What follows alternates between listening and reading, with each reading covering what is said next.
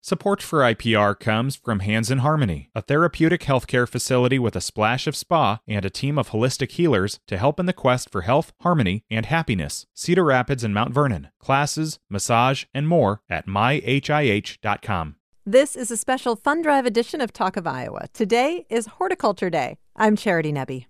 You may have one or more of them in your home or office right now. They're an essential holiday decoration for businesses and a perennial holiday gift.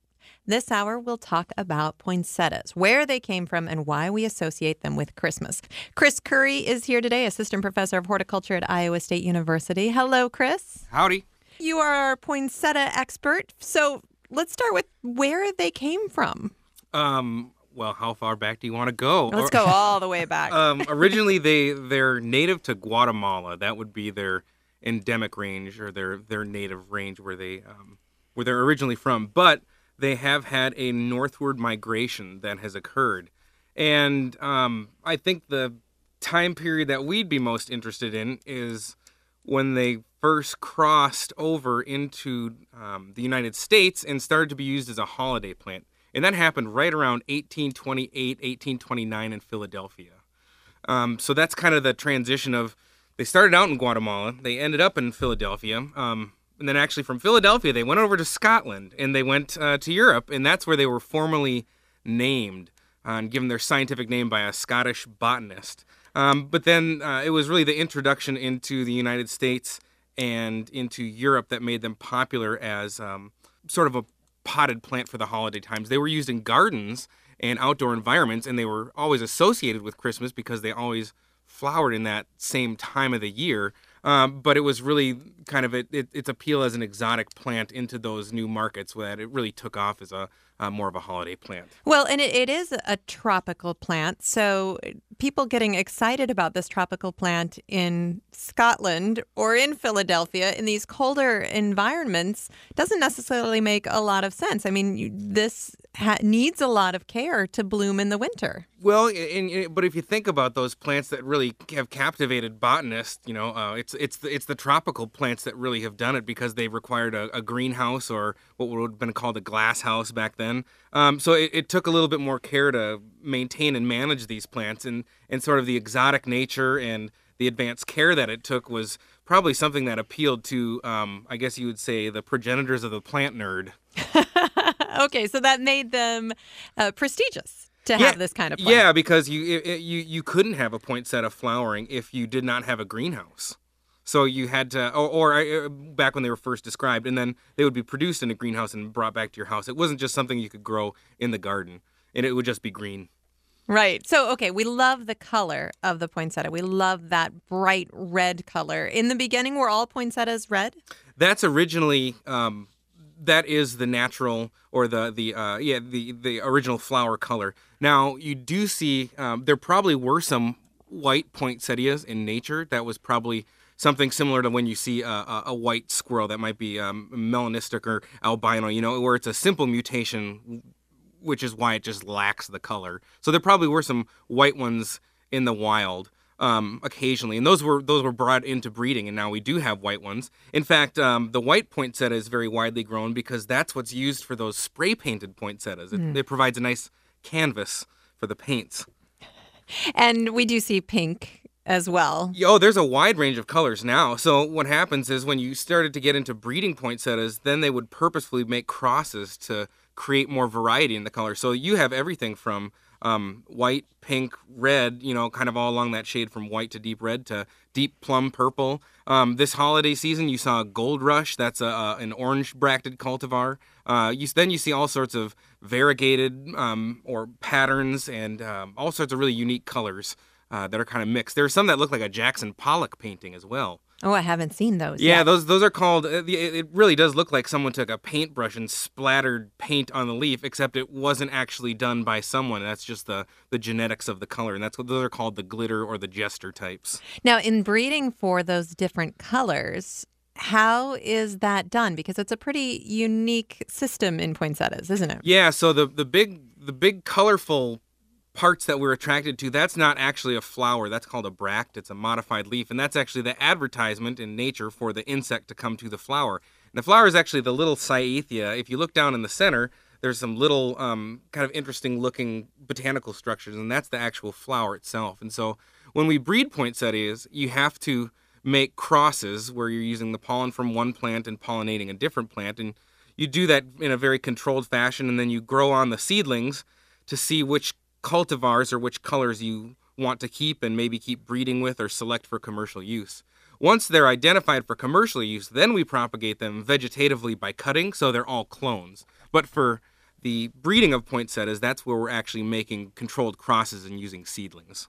And I think we've talked about this before. Isn't there um, a really a bacteria or yeah? There's a phytoplasma. Okay, tell I, me about that. I just love to say that word. Um, what happened is poinsettia growers used to grow multiple cuttings in a single pot, and that would grow up, and then you would sell that plant. But like any sort of business, there's um, trying to approach production and reduce costs. So that what they started to do instead of planting multiple cuttings is you plant a single cutting, and then you would pinch the tip and allow branches to form, and those would replace what were the multiple cuttings.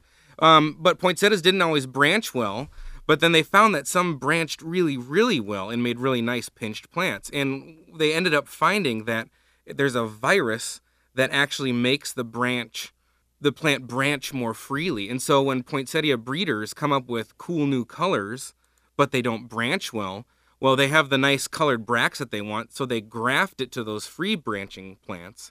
And that phytoplasma, that virus, is transmitted to the new cool color that you're developing. And then when you take cuttings off of it after that, it will be free branching. It's really unique, and there's not a lot of instances where we have that same um, deliberate introduction of a, uh, a plant virus or a phytoplasma into plants for that uh, purpose. Let's talk about what it takes to produce enough poinsettias for every single one of us to have one in our home or office. I mean, there are so many of these plants for sale everywhere. What kind of poinsettia production needs to happen every year? Well, uh, poinsettias, uh, they, they're actually a pretty long term crop. I always um, laugh that I'm always kind of out of sync with everything else that's happening because right now, um, as far as a greenhouse grower, you're kind of, you're, you're kind of on the tail end of production, and right now you're really thinking about Easter because your Easter lily bulbs are going to be coming out of the cooler. You're going to have to start forcing those. So really, you have to start thinking about poinsettias um, around the Fourth of July, and that's when you start to get your cuttings in from Central America. Now, uh, like I mentioned earlier, they're propagated by cuttings, and so all these cuttings are grown at what we call stock plant farms. And stock plants are those big mother plants that we harvest the cuttings off of. And they're shipped into the greenhouses and then they're rooted in the greenhouse. Um, and that's where we're, again, growing roots onto those individual cuttings. And it happens at a pretty rough time of year because if you know how sunny and warm it is outside in July, can you imagine what it's like inside the greenhouse? and and they're a tropical plant, but they're not that. No, no plant is that tropical. Um, so they uh, greenhouse growers actually try to shade their greenhouse to make it a little bit cooler. And then once they root, then they start to develop, and then we have to um, do that pinching process to start making some branches, and that happens oh sometime in maybe August, depending on the size of your plant. And we've talked on this program many times about what we need to do to get poinsettias to bloom at the time of year that we want that color. So eh, that's pretty tricky. In a greenhouse, how do you do it? Yeah, well, um, there's a couple of different ways you can do it. One, which we call the natural schedule, which is um, you would just allow the days to become short uh, right around or shortly after the third week in September, depending on which exact poinsettia you're growing. But near the end of September, the days become short and that triggers flowering. So you can try and schedule it all around that natural season. Or let's say you're trying to have some poinsettias in the market uh, a week or two before Thanksgiving. You know, an early crop is what we would call it. Well, you'd need to start those short days before the days outside are actually short. So greenhouse growers have these large screens that are drawn across the crop.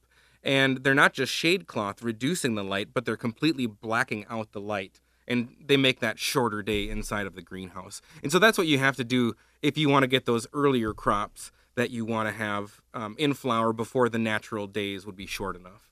Alternatively, if you're trying to grow a real late crop, when the days get short, you need to make sure you provide light to keep it a longer day to keep them vegetative. So growers have to do all this scheduling because usually you don't just have one market date, you're usually supplying for several weeks on end. So they have to schedule multiple different crops.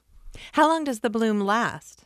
Oh, it can last. I mean, it's not uncommon if you see someone who's got a green thumb to walk into a house in the springtime and see those red bracts still hanging on, um, looking pretty decent, while the new shoots might be growing up and having all green leaves.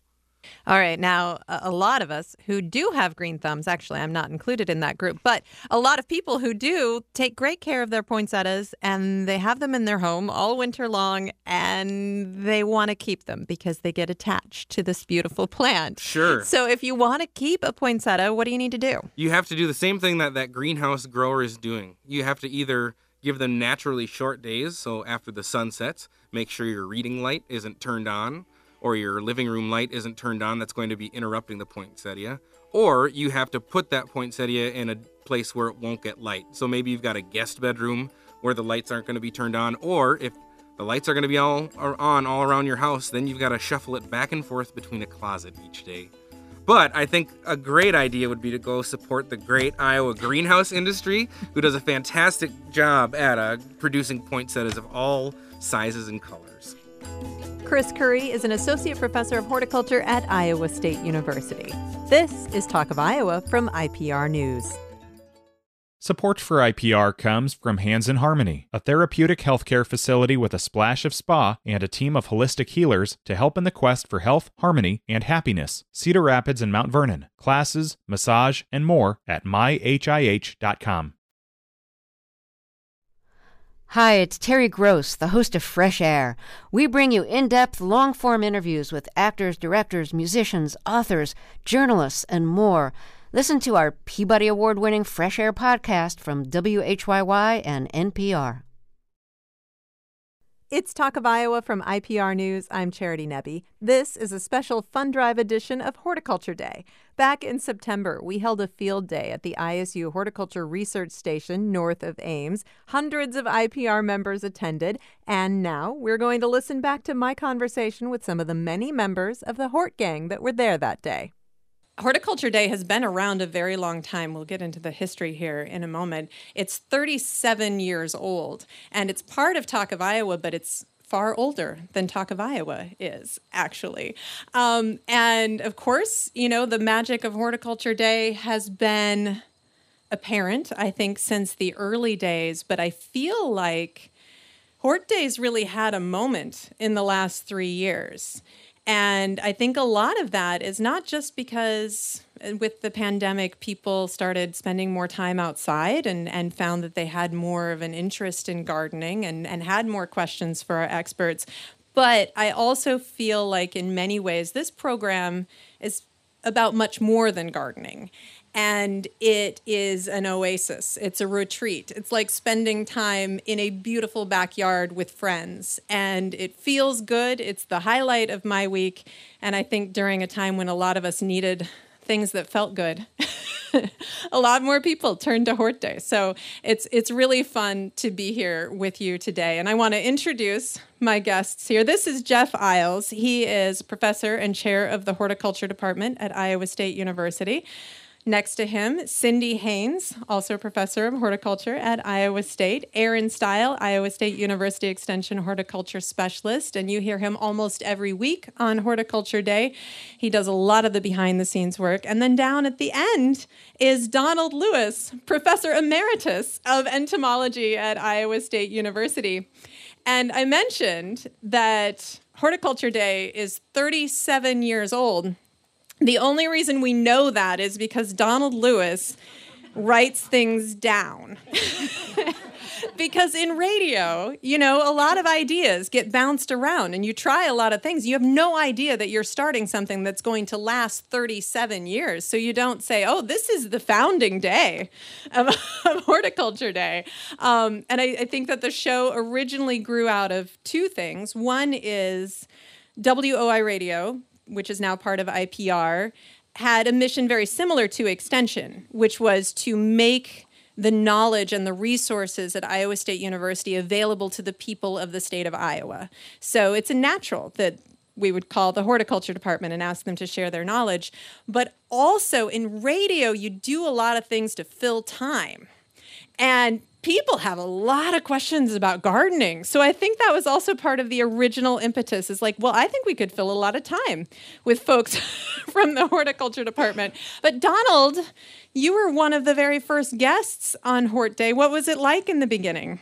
Oh, it was crude. Um,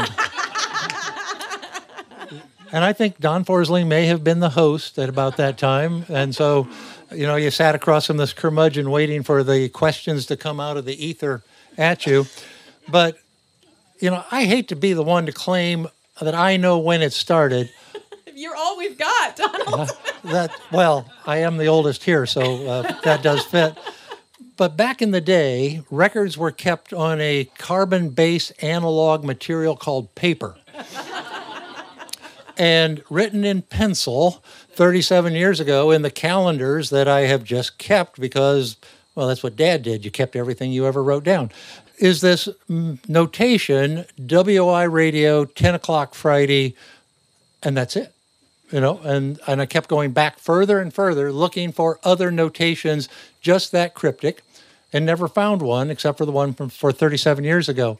So, as dad frequently said after many of our neighbors died, there's no one around who can doubt your answer.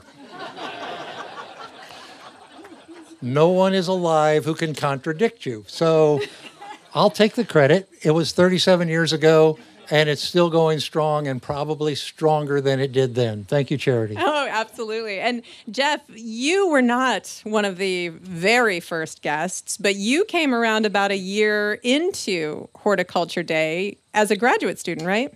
Right. I came to uh, Ames back in 1987 and began a career as a graduate student. And Donald might have stopped by my office one Friday, might have been a Thursday afternoon, and said, You know, you've got a face for radio. and it was scary. I mean, I'm answering questions from all of you who probably knew more about horticulture than I did at the time. So we, we made things up, but most of the time we were on we were on solid ground. But it was a great experience, and, and it, it was just it was just fun. Continues to be fun, thanks to Ms. Nebbe to my right.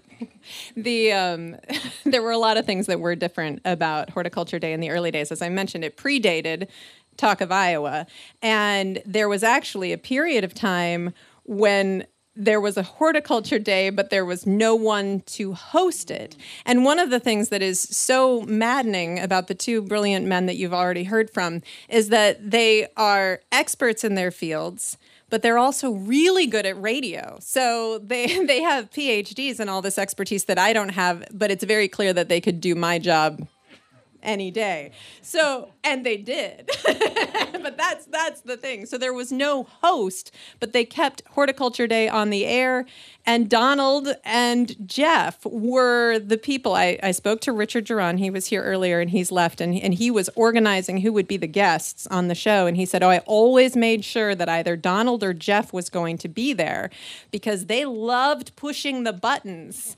I mean, Donald, you got to play radio host. Well, yes, the the buttons were flashing in front of us, and you randomly pick one and say, "Who's there?" Um, and I've learned since that you just say, "And what's your question?"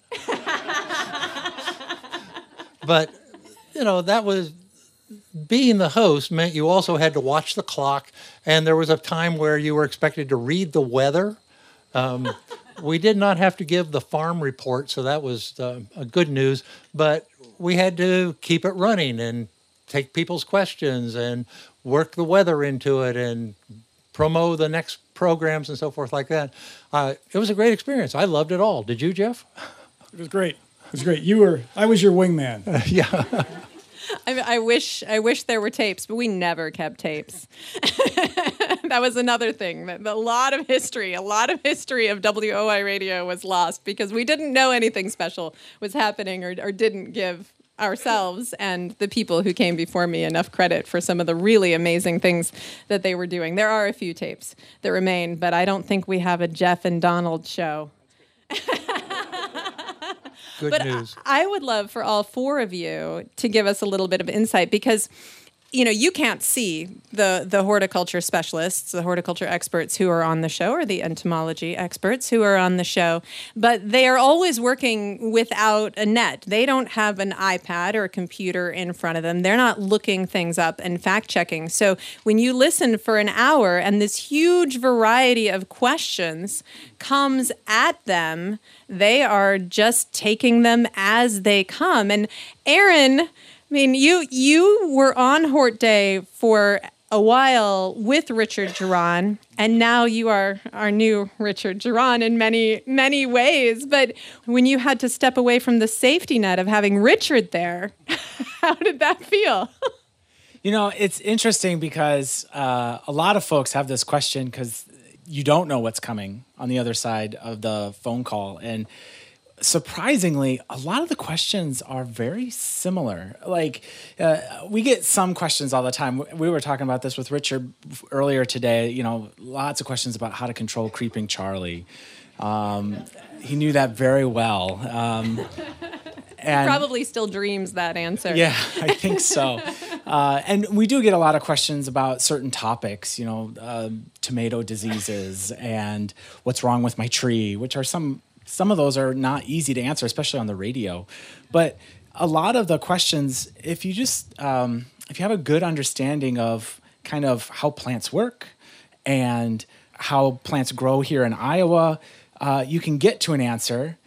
And sometimes you have to memorize a few things, you know, like triclopyr controls creeping Charlie, right, uh, right. that kind of thing. If you wanted to use a herbicide.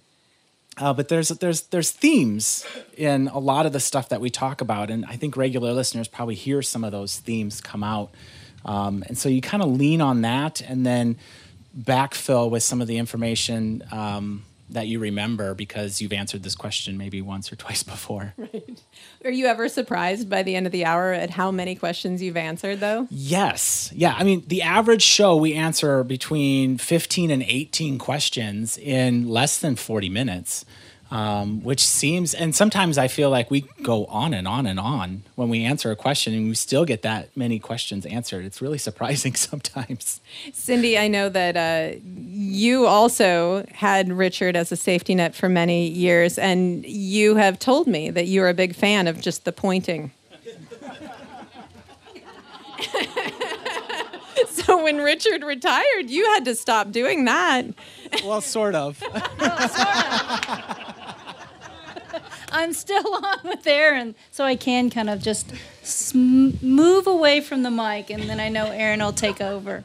No, my my safety net. Um, Richard knew all of these cultivars for different things, and um, and I could remember some of the vegetable cultivars that I had tried before, but it was the fruit cultivars that I could never remember. So for the period in between, before Aaron was you know full time and Richard was retired, I had the Fruit Cultivar publication with me every time I went to radio. Open to cherries because someone was going to ask me about cherries or raspberries, and I knew how to get to that cultivar. Nice. So that was the only thing I felt like you would think I would have them all memorized by now, but no. So and now I don't have to bring it anymore because I'm usually on with Aaron, and I can just slide away. Or Suzanne. Suzanne can handle all the fruit cultivars now. Well, do any of you have a, a particular question story that you like to share? I can think of a very funny one that you got once, Donald, about cicadas, but you probably have a few. Although my short term memory isn't what it used to be. and um, many of them are just kind of buried in the past as sure. uh, they weren't. But what, Kate, what uh, Charity was referring to was um, not a cicada, it was a katydid. Oh, a katydid. See, I, my short term memory yeah. is not so great either. And I can't remember the whole setup, but it, essentially, the woman wanted to know how to preserve katydids because it made her husband amorous. she even went as far as to confide in us that he would he would make the sound of a katydid. we I couldn't see Donald's face, but I can imagine what it looked like, and I'm sure Richard was bright red. it's not what you expect, you know. We are the horticulture show. We're not the sex education show. Um, but you know, insects have lots of great purposes, but I think that purpose is unique to that one individual.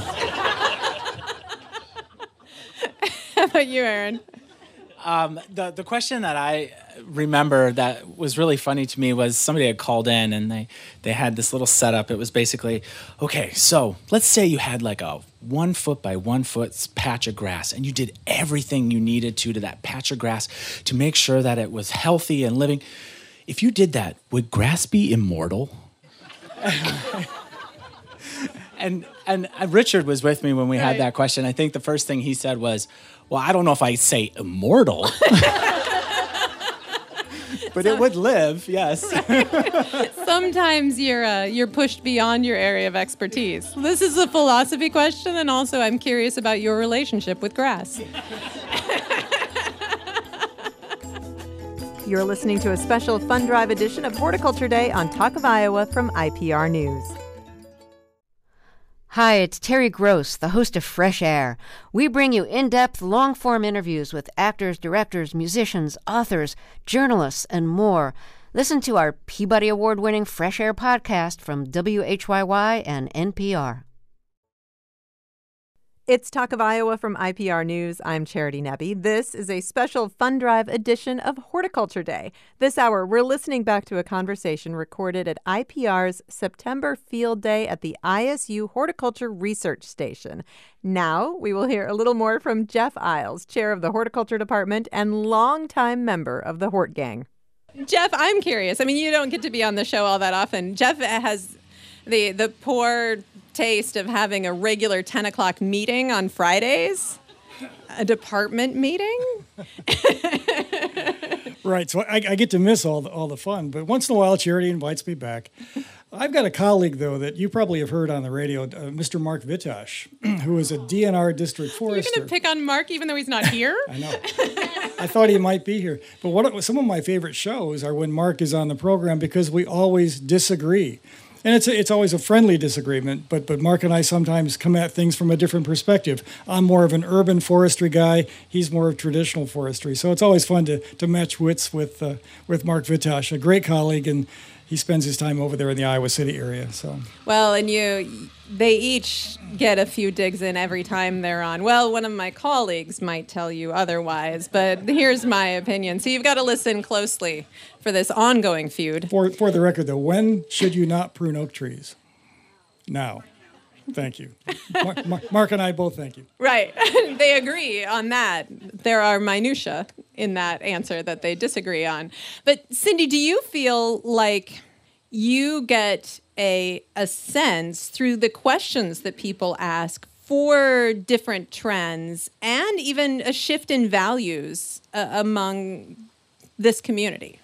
Yeah, I think that is something that we see over time that, you know, it was very, our gardening habits are changing. Um, what we're gardening with or for is changing as well.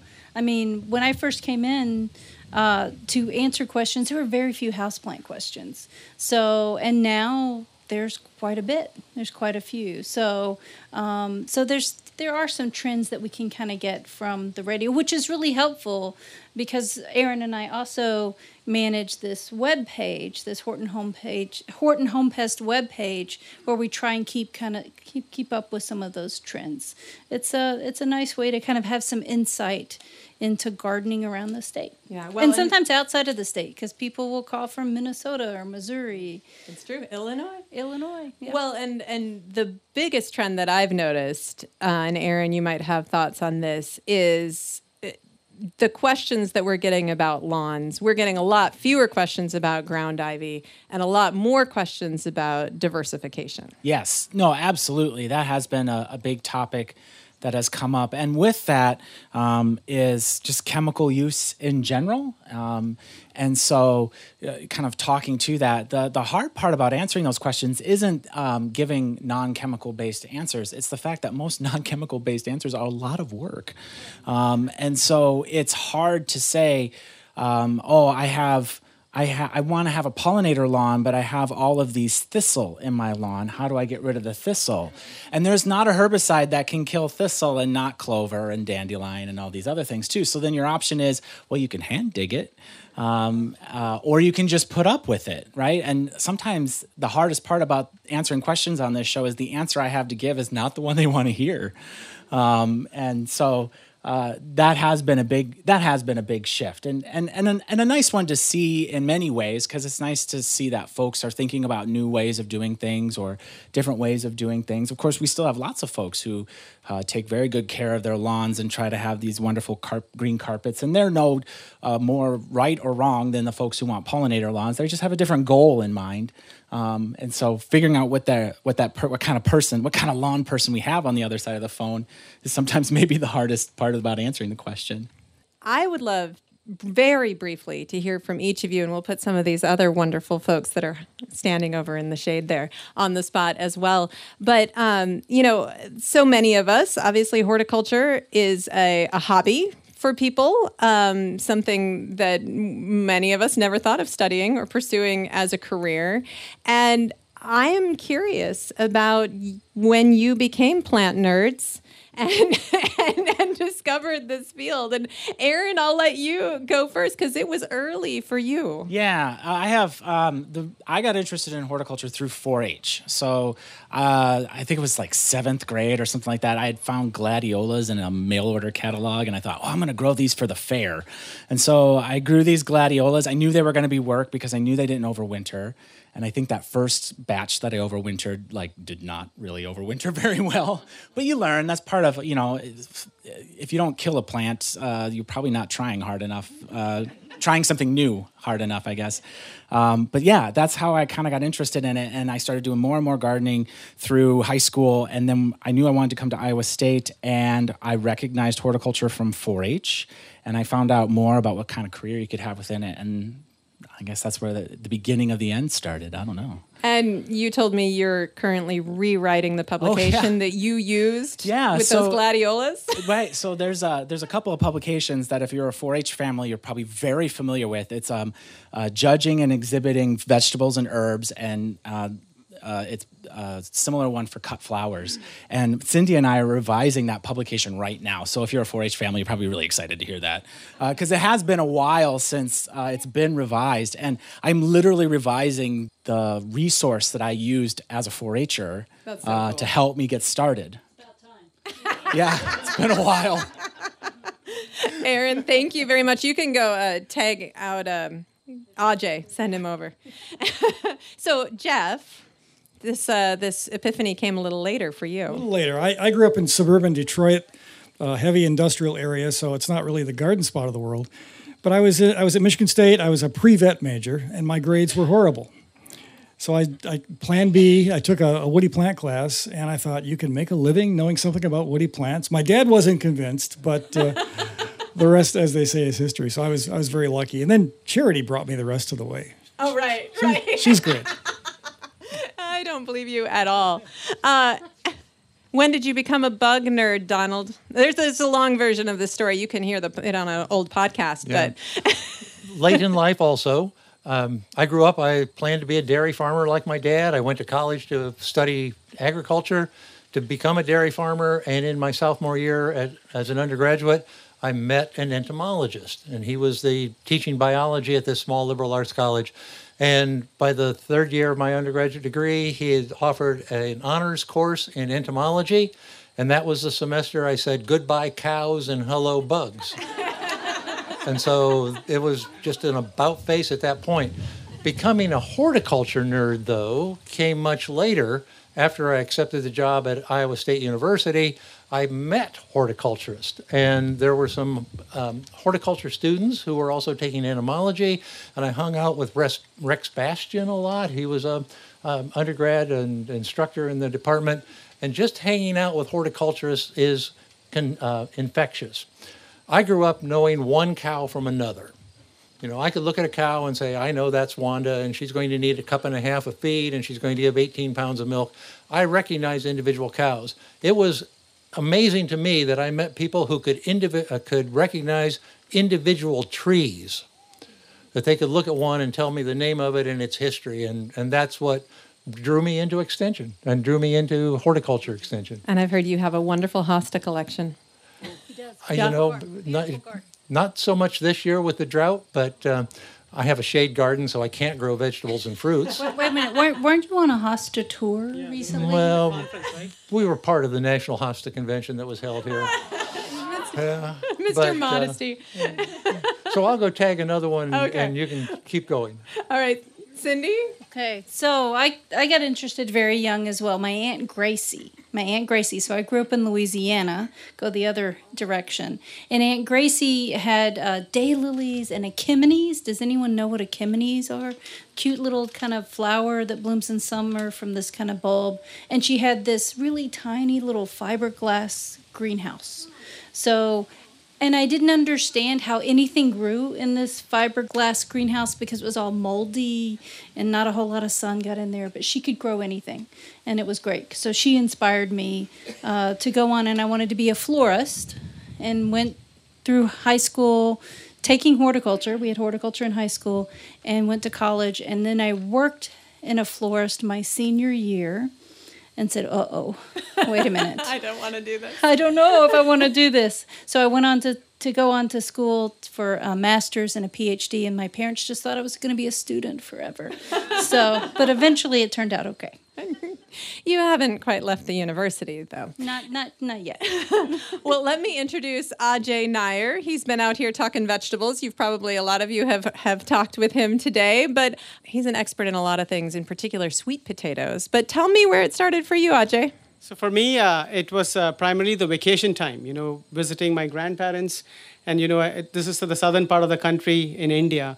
And we grow a lot of coconut and banana and black peppers and just walking around and enjoying. Dr. Iles won't allow me to grow coconut here. Uh, neither banana, but hopefully climate change will at some point. Oh, no. but, but that's how it all started. So it, it was associated with good feelings. When did you realize you could do it for a career? Yeah, so uh, the undergrad program was in agriculture, and uh, there back in India, it's it's a very comprehensive course. It's not just fruit or vegetable; it's everything: cereals, pulses, rice, plantation crops, and that's when the interest, my interest, uh, peaked in this uh, area. Came to United States, and to of all the places from a southern place to Maine. Uh, and that was a, a, a shock, you know, in, in terms of weather and, and, and culture. But it was a phenomenal experience, you know, working in the greenhouses, in the gardens there, especially fruits, vegetable, plant, uh, ornamental plants, and, and that's how horticulture, you know, kind of. Nice. I thought of it could be yes, I could make a career out of it. Suzanne Slack is right here. She's a fruit specialist. And where did this start for you, Suzanne? Yeah, so, so my story is kind of weird. So I grew up on a farm, but I went to school for English because I didn't think you could make money off of plants after living on a farm my whole life. Sorry to my your family not make Sorry to my family, yes. Um, and then I took a plant biology class. It's kind of a nerdy class, and I realized how cool plants were. So then I switched. I did have to convince my dad, who was a farmer, that it was going to be fine. Um, and then I got into fruit, especially because I had a choice. I got hired to either be um, an undergrad worker for the tomato lab or the tree fruit lab. And the tree fruit professor told me I didn't have to bend over, so I said sold. and then the rest is history. I've never left fruit. Adam Thoms is down there on the end, our turf grass specialist. Adam, where did it when did you fall in love with your lawn? Yeah. so I kind of backed into mine. Uh, I enjoyed playing football. I wasn't very good at it, so I had a lot of time on the sideline to look at the field. Um, so we played a rain game, and after the game, you know, I stood around and watched the field get tore up, and I watched the janitor out there fixing the divots and things, and I went out and talked to him, and he said, you know, you could do this. And so I went to Iowa State. My parents said, you can go there, but you can't be a farmer because you tear up way too much equipment. So I was like, all right. And then, uh, you know, I got a job working at Jack Trice. At the time, it was building and grounds. And I thought, great, I'm going to paint the field, mow the field. I got to do the grounds part second after you got the bathrooms ready for each week. So it was like, great. But it stuck with it, really enjoyed it, and uh, really enjoyed the, you know, the ground side as opposed to the buildings. So I like the turf a lot better. All right, we've got two more shy experts here, and then and then we will wrap things up. But this is Laura Iles, and you've heard her on the show talking entomology, representing a few different departments over the years. But Laura, where did where did bugs start for you? Yeah, so I'm what you would call a born entomologist. So I've just kind of always liked bugs. I was that kid looking under logs and raising caterpillars. But I didn't really realize that was a job. And I grew up in Iowa City, so of course went to University of Iowa. I was going to be an archaeologist. I didn't attend class super well, and you have to actually have 10 class and like memorize dates to get a degree in that. And I went to my advisor at some point, not doing well, and said, I maybe want to be a park ranger. And she's like, you need to go to Iowa State. So I transferred there. None of the GPA transferred. That was a good thing at the time. And then I was gonna like work in like you know county parks, do interpretation, and then they took us out. Jim Pease, who ages ago on the radio, he taught this class, and he would take us out to the park, and we had to do a program for fifth graders. And any of you who know fifth graders, they're like super smart, a ton of questions, and I went, oh my gosh, I can't do this. Like they are so intimidating, and then I went to grad school, and the rest is history.